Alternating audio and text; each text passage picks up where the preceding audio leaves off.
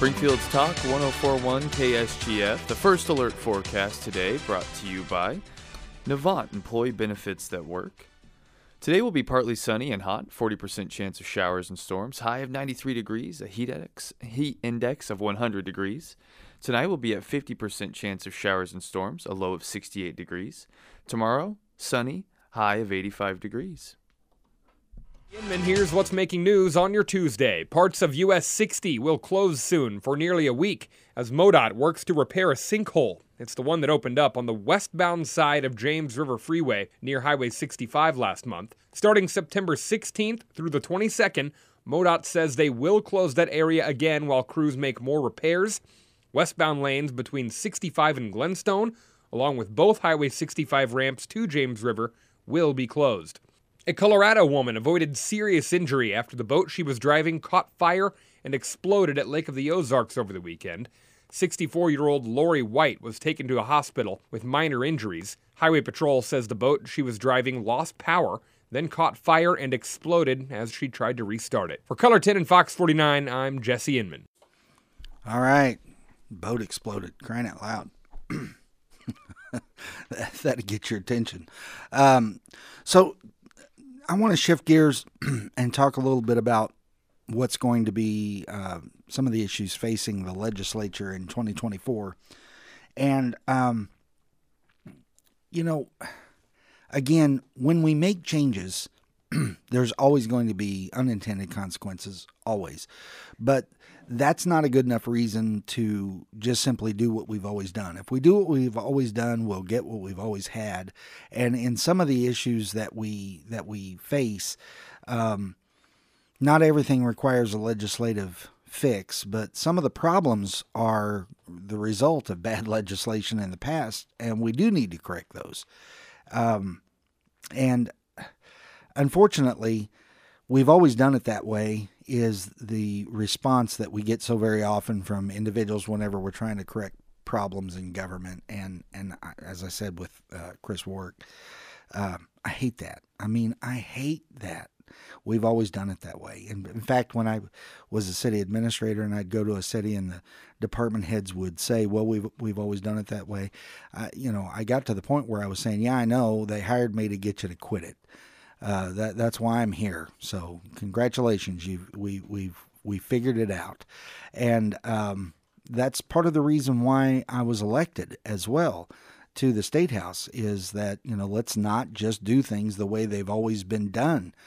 Um, part of that is in the budget itself. So my background in budgeting, um, public budgeting and finance, and there's a significant difference between public budgeting and private budgeting. So people say, well, I've run a business. I've run a multi-million dollar business or hundreds of millions of dollars. So surely, surely I can come in and, and run the uh, governmental budget the same way. Well, you can't because it's not the same there are significant differences between the two concepts. And part of the problem that we have is we don't do a good enough job of explaining how it works so that people say, well, why why don't you just spend money on the things that we want and not on things that we don't want? And in in in principle that's true, but in practice it's it's much more convoluted than that. Plus you've got individuals that have vastly different ideas of what's important.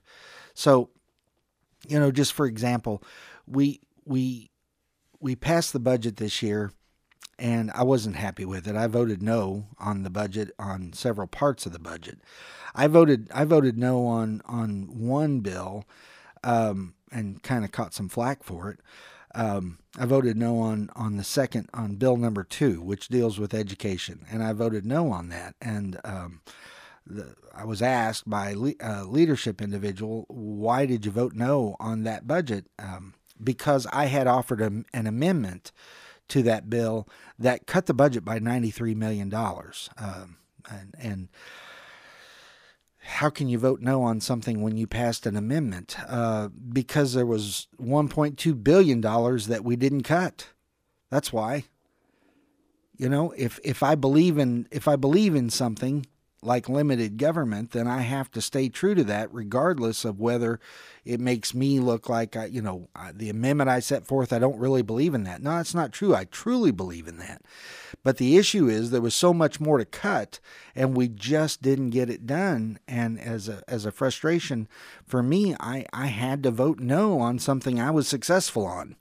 Now it passed, and we did get that cut, and and uh, 93 million is a drop in the bucket. Um, it, it is, as I'm fond of reminding people, 2,466 years worth of my salary, and I'm the only person on the House floor who actually cut the budget as an individual. I'm I'm the only one who did that. So I'm doing what I said I would do when I ran for office, and I'm doing what I've always done when I was in government at the local level. But I'm I'm also trying to be true to the to the principles of good governance, even when uh, I've been successful. But I recognize it's not enough. We got we, we got to cut more, and so um, we we came we we had a budget last last year that I was not involved in, and it was about forty eight billion dollars for the state and uh, that's just outrageous. Um, but we've gotten all of the 22 bills, 22, 23 bills in, and we know how much the department's actually spent. And they spent about $10.3 billion less than what was budgeted. And on the surface, we're like, well, that's a good deal. We budgeted 48 billion and they, they spent, you know, roughly 37 and a half billion. So that's good, right? Well, okay. But why did we budget so much in the first place? If, if we know they're not going to spend that much, why is the budget that big? Why do we allow for the appropriation of funds that we know are not going to be spent? And so part of my task as as a as a budget person in the House legislature is to try to trim back the budget and right size the budget. I'm not even talking about cutting expenditures at this point. I just want the budget to be truly reflective of what we intend to do as government government because if we if we can't even tell people the the truth about what we intend to spend, there's no way to even begin to look at whether we should be spending that or if we should maybe be spending that on something else. So the the very very process of budgeting is one that, that has to be taken into account, looked into. And that's part of the reason why I ran for office is because I bring that degree of experience, um, 20 years plus of public budgeting and finance experience. And, and the simple fact of the matter is those are your tax dollars. And whether they come from the state level or the national level is irrelevant. That's still your tax dollars. I had somebody say, "Oh, it's no big deal. That's that's federal money." Scooter, that's us too. You know, that's we can't just we can't just pretend like that's free money. That's not free money. Uh, first of all, it's our money, but secondarily, comes with all of the the strings attached. And part of what we do in state government is dictated by the requirements that the national government puts upon us in order to get the money. Well, if we're not even spending it, why are we tying ourselves down that way? So there's there's there's just there's a lot to it and um, I'm not done. I'm going back in, in January, and it's my intention to try to get more and more of that money that we we're appropriating, but we're not spending, to try and get that pulled back from the budget, and the money that we are spending to make sure that it is spent appropriately and not just thrown into the wind. We got to take another quick break, and when we come back, we're going to talk about some more of the legislative issues that are coming up. This is Darrin Chappell filling in for Nick Reed here on KSGF. You're listening to Nick Reed in the Morning on Springfield's Talk 1041.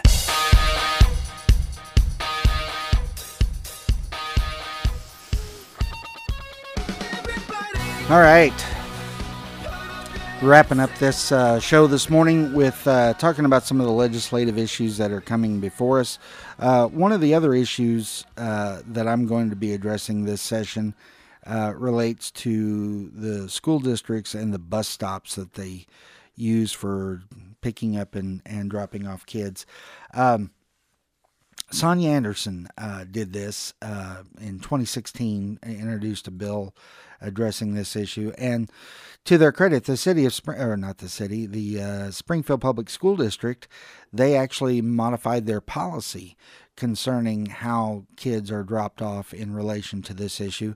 Uh, but she had said that in, in her bill that school districts could not um, have a bus stop for children within 500 feet of the home where somebody who was on the sex offenders list uh, resided. Well, it makes perfect sense. Why why would we want children to be around individuals who, by their previous behaviors and having been convicted of those uh, behaviors, are not supposed to be around kids? They're they're on the predators list, um, and and it made so much sense that there were school districts that frankly fought against it, which I don't understand. Um, I mean, I understand it causes problems of trying to figure out where the bus stop's going to be, and I'm sure that's not an easy logistical issue to deal with, but so what?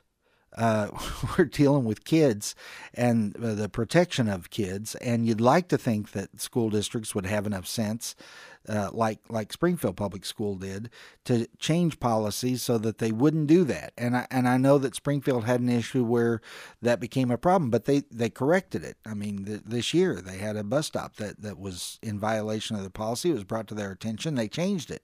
That's how it's supposed to work. Uh, just because you're in government doesn't mean you're going to be perfect, but you're you're striving to answer the concerns of your constituency, and and SPS did that, and, and they ought to be applauded for that. Um, but not all the school districts are doing this. And um, there are other instances wherein school districts have a bus stop in front of a, the house of somebody who's on a registered uh, sex offender list and um, have not changed them. In fact, uh, one individual let me know that when they called the director of transportation of a local school district, they were told, well, it's not against the law.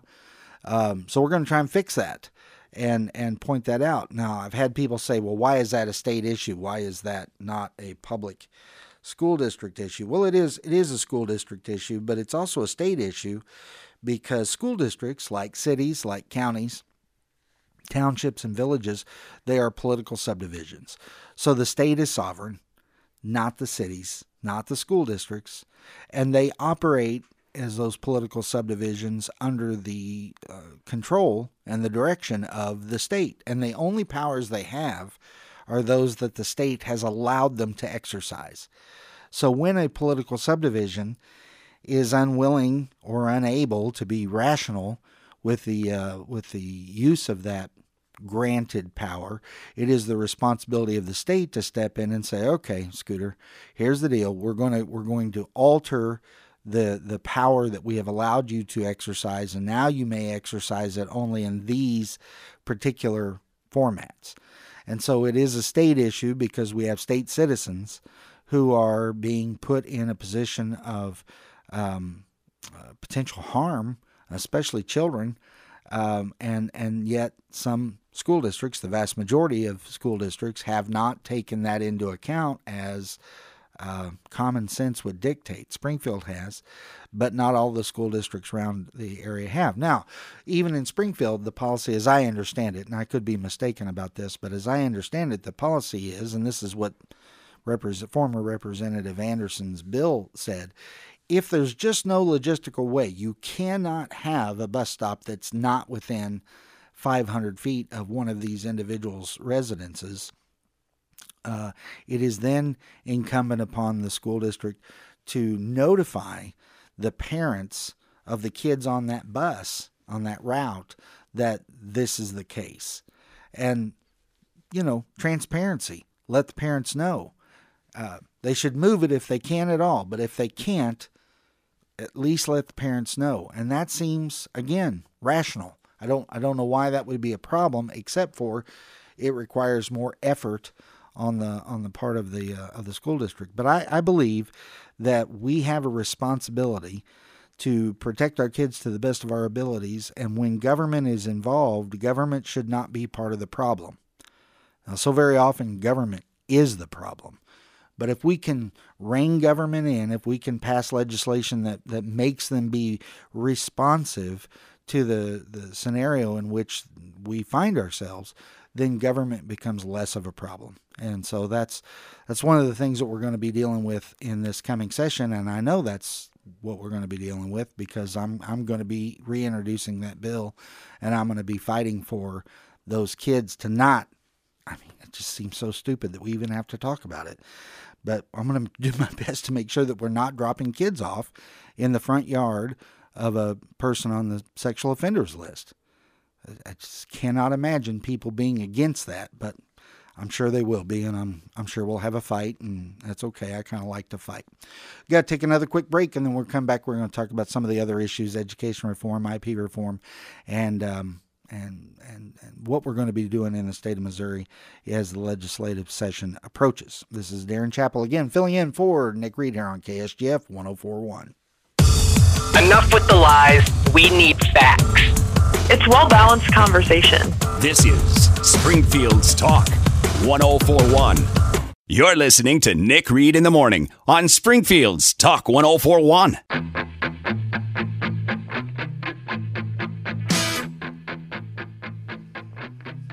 So we um, somebody commented that uh, you could hear the disgust in my voice uh, with some of the bumper music, and uh, you know, sorry, it's not my intent. And this is a long-running joke between Sarah and I that you know sometimes she uh, she she has bumper music on there that uh, I have in the past, not today necessarily, but in the past, thought she was kind of poking me with a little bit because it's just so far afield of who and what I am, and it just cracks me up that when I'm on, uh, that's the way it goes.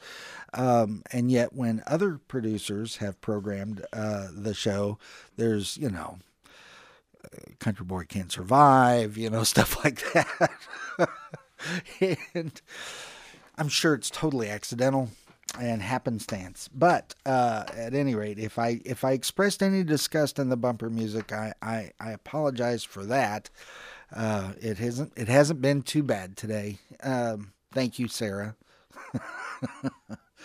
um, we did get a, uh, a, text on American Transmissions talking text line.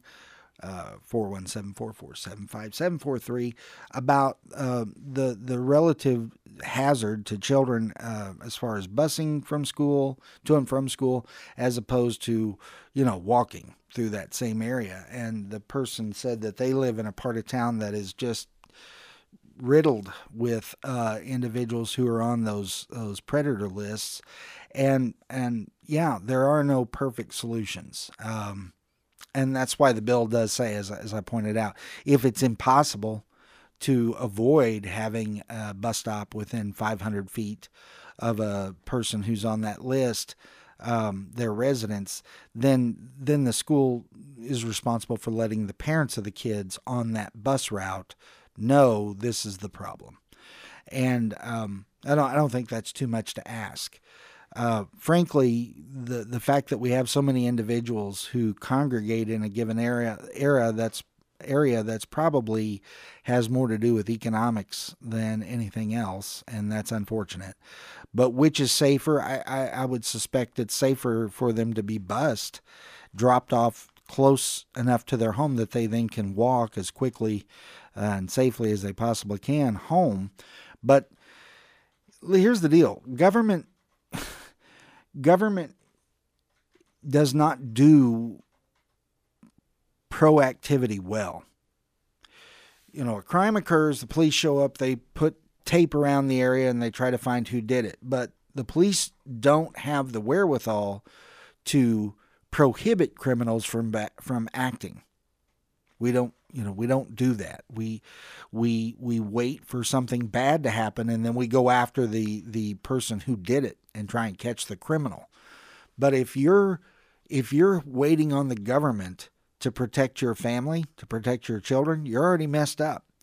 You are responsible for the for the provision of, of your family and of your loved ones, and, and so you you have to be proactive. Uh, because government is not set up to be proactive. Government is largely reactive, and so um, as as scary as it is to be a parent these days, you you have those children, you've taken on that responsibility, and that responsibility is yours and yours alone. We do not co parent with government. Uh, that's that's not a thing, and there are people who are trying to make it so. But we should reject that and fight against that mentality at every turn, because those children belong to their parents. They don't belong to society. They don't belong to a school district. They certainly don't belong to the government writ large. They belong to their parents. And yeah, we need to have safety nets and we need to provide opportunities for individuals to utilize the the resources that are there for their day by day living in in the role areas where government actually has a role to fulfill. But if you're if you're relying on government to make sure your kids are taken care of and and and are safe, you you've you've already missed the point. That that's not the function of governance.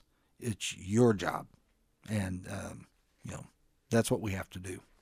Um, all right, we're going to take another quick break, and then when we come back, I want to talk about education reform, and I want to talk about IP reform, uh, just very briefly, because both those issues are going to be talked about in the legislature as well. I have every confidence. Uh, so we're going to be back right after these messages here on KSGF. You're listening to Nick Reed in the Morning on Springfield's Talk 1041.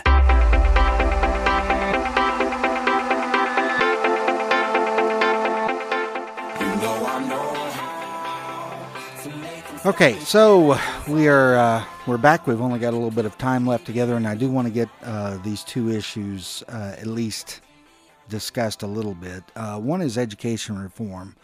Um, this is one that gets people wound up just tighter than a cuckoo clock because of it's our kids and we're concerned about our kids, but it's also schools themselves. In most small communities, the school district is the largest employer and everybody has a teacher in the family. You know, everybody has some connection uh, that they, they, attend services with, or or you know whatever the case may be. Um, and so we all have concerns about making sure that uh, education is provided for. Um, the very best way that we possibly can, and nobody wants to see anybody harmed in the process. And you know, unfortunately, that's that's never possible. Even in the system we currently have, there are individuals who are not served as well as others. I've never, in my entire career, been able to find a way to make everybody happy. It's just this. Uh, I've never found that. So, um, the question is not should we be involved, although that is a question. Uh, we are involved. So, are we utilizing government funding the best possible way to meet the needs of the most possible people and and be able to provide opportunities for our children because if you look at the latest scores uh, from the Department of Elementary and Secondary Education for school districts around the state, it's it's frankly it's abysmal. You've got huge percentages of children who cannot read on grade level uh, who cannot do math at grade level. Um, we we and they said, well, we're still hung over from COVID. Well, first of all, we did that to ourselves. It wasn't COVID that caused those problems. It was the governmental response to COVID that caused those problems. But uh, even if that were the case, this is not just a post COVID issue. There have been declining scores and declining results for years and years based on the way in which we handle education in the public sector. Now, it's not all the local school district's fault. Part of the problem that we have is, is that we have the Department of Elementary and Secondary Education, which has been eh, around in state government for roughly 40 years, little, little, little more, little less. Um, the Department of Education at the national level has been a department in the government for uh, 43 years. And although that seems like a long time, and surely, surely that's the way it ought to be because why would we keep it up if it's not? Um, the reality of it is, that for the my age and above, you understand we went through school without it by and large. I mean, the vast majority of my academics that I underwent as a child none of that existed. And yet I was able to be taught math and reading and and uh, science and history. It did not require this bureaucratic maze of power and regulation and restrictions on local teachers for me to have been educated, and for the vast majority of the people listening, um, you you likely went to school without it as well, to one degree or another. And for those of you that are young enough that your entire educational system was was overseen by these bureaucracies, they've grown in power and grown in their political visions the entire time. So even even though you may have never gone to school without those departments in place, the way they impacted your classroom likely wasn't anywhere near what it is today for children. So so before we just say public schools are bad, which I, I don't think they are, I'm not anti public education, but I am anti bad government. So when the Department of, of Education says, look, we've got all this money we'll give you, but you have to you have to abide by these restrictions. You have to implement these policies and these these visions of what a good citizen looks like. The legislature ought to tell them, hey, we're not interested. Now, we don't because we want the money. But the Department of Elementary and Secondary Education, they, they want the money too because then it allows them to do what they do. But they've gone through so much mission creep. It's called the Department of Elementary and Secondary Education, so elementary school, high school. But now they, they do daycare centers, they do pre K, they do adult learning in the evening. And you say, well, all those things are good and, and, and those are important. Yeah, but should that department be doing it? The Department of Elementary and Secondary Education? Is that their role? Why have we allowed this mission creep to occur and just continue to spend more and more money? Their budget is $10.4 billion. 20% of our entire state budget goes to them. And that's, that's, that's not counting other funds that go toward education, that's just them. They have 18 more than 1800 employees across the state. What in the world are we doing allowing that much control from a bureaucratic perspective on our local school districts? The local school districts can't be locally controlled if they're having to bow and scrape to the, the to the state and national level departments all in chase of the almighty dollar.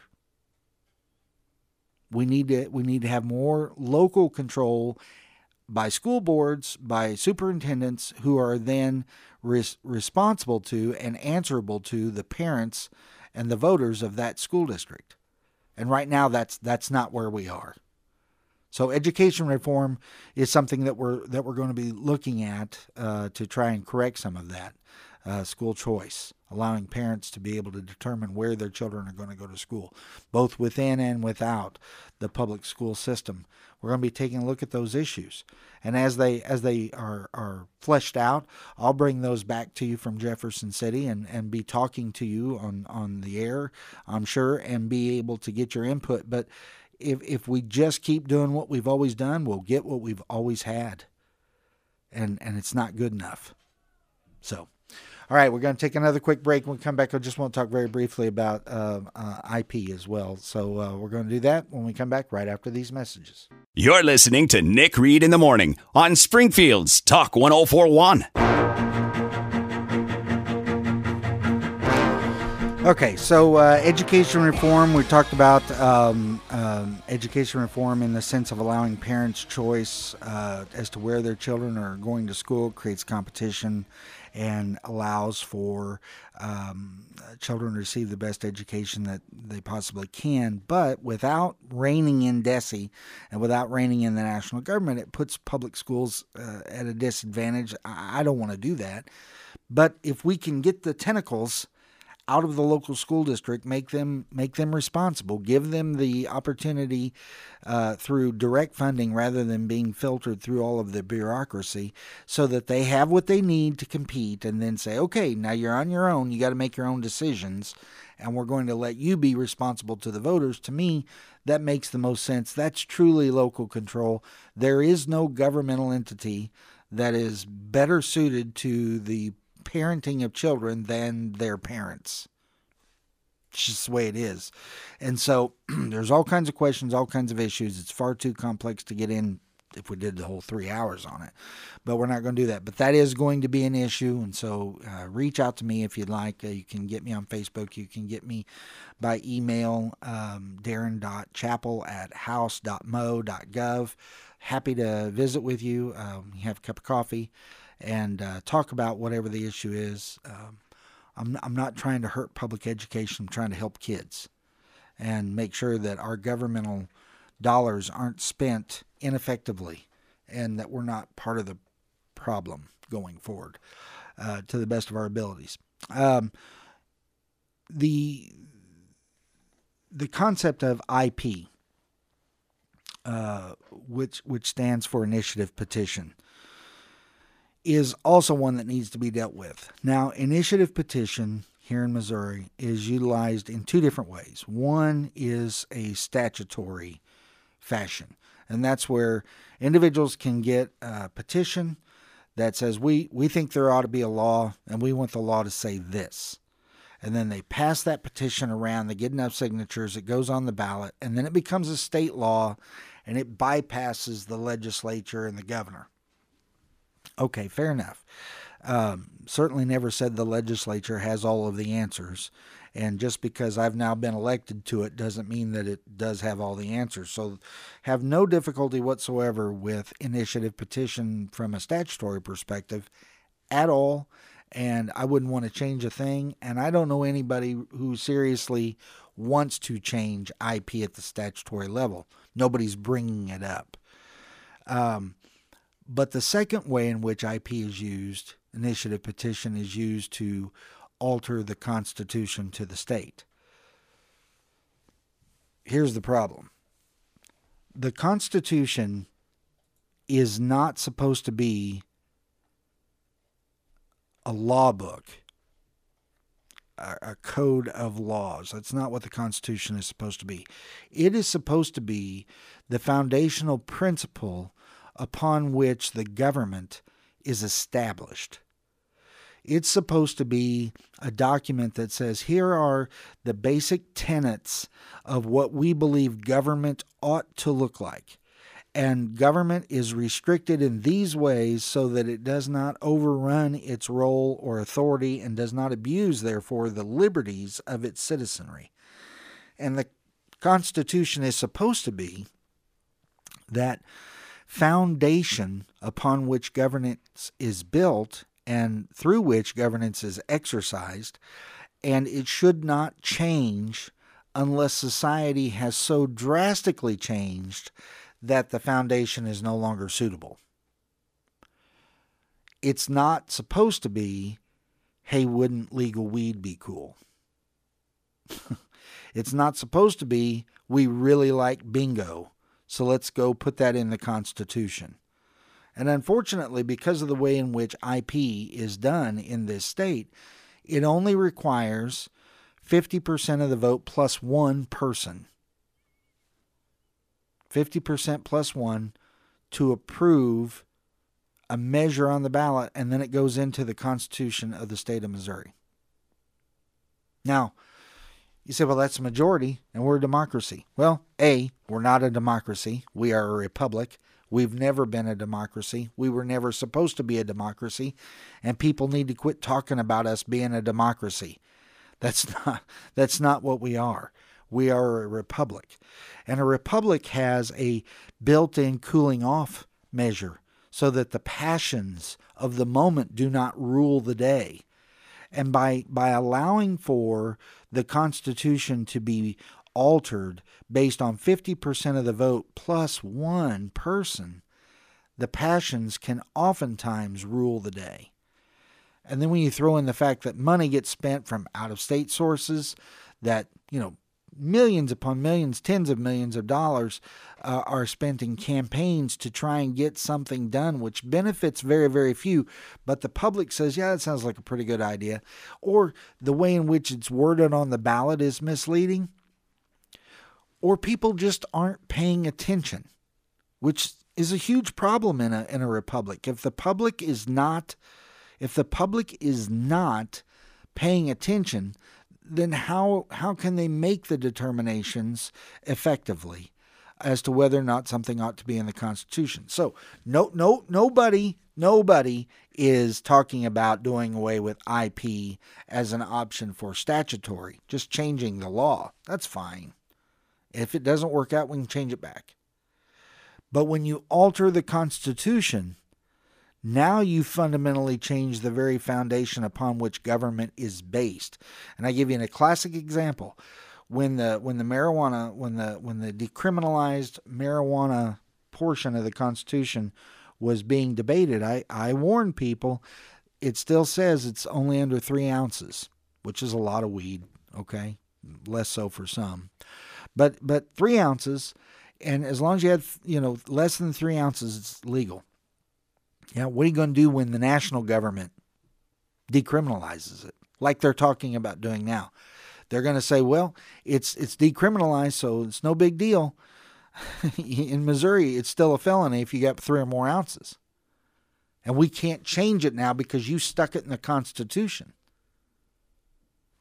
Always, always, always unintended consequences. We're going to talk a little bit more about this reform that I'm talking about, uh, but we got to take these messages here real quick here on KSGF 1041. You're listening to Nick Reed in the Morning on Springfield's Talk 1041. All right, we are uh, completely out of time as per usual. Uh, real quickly before I forget, I want to thank Nick and Sarah and the KSGF management for allowing me to fill in today. Thank you to Houston for running the board. He does an excellent job. Um, initiative petition reform. So don't want to do anything with statutory uh, initiative petition. That's fine the way it is. Uh, but the Constitution, there should be a higher standard. There is at the national level. Uh, the Congress has to pass uh, with two thirds majority um, all of the uh, supposed, you know, proposed um, amendments to the Constitution, um, and then it has to be ratified by three fourths of state legislatures. Um, uh, we can have convention of states and uh, propose amendments that way. That also has to be ratified by three fourths of the state legislatures, however. So uh, there is a, a recognition that the Constitution ought not be changed frivolously. Frankly, when we have in the past, like prohibition, we had to undo it. And that took a constitutional amendment as well. So um, the reality of it is, when we're looking at the Constitution of the state of Missouri, it, it also it ought to be harder to change it than 50% plus one. So, lots of different ways this could be done, but the the one that has caught my eye as the most sensible is the concurrent majority model. what that says is, essentially, it, you have to have a majority of the voters.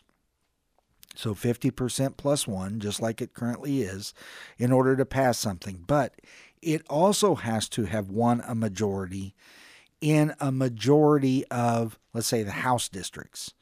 So, you know, there's 163 House districts in the state of Missouri.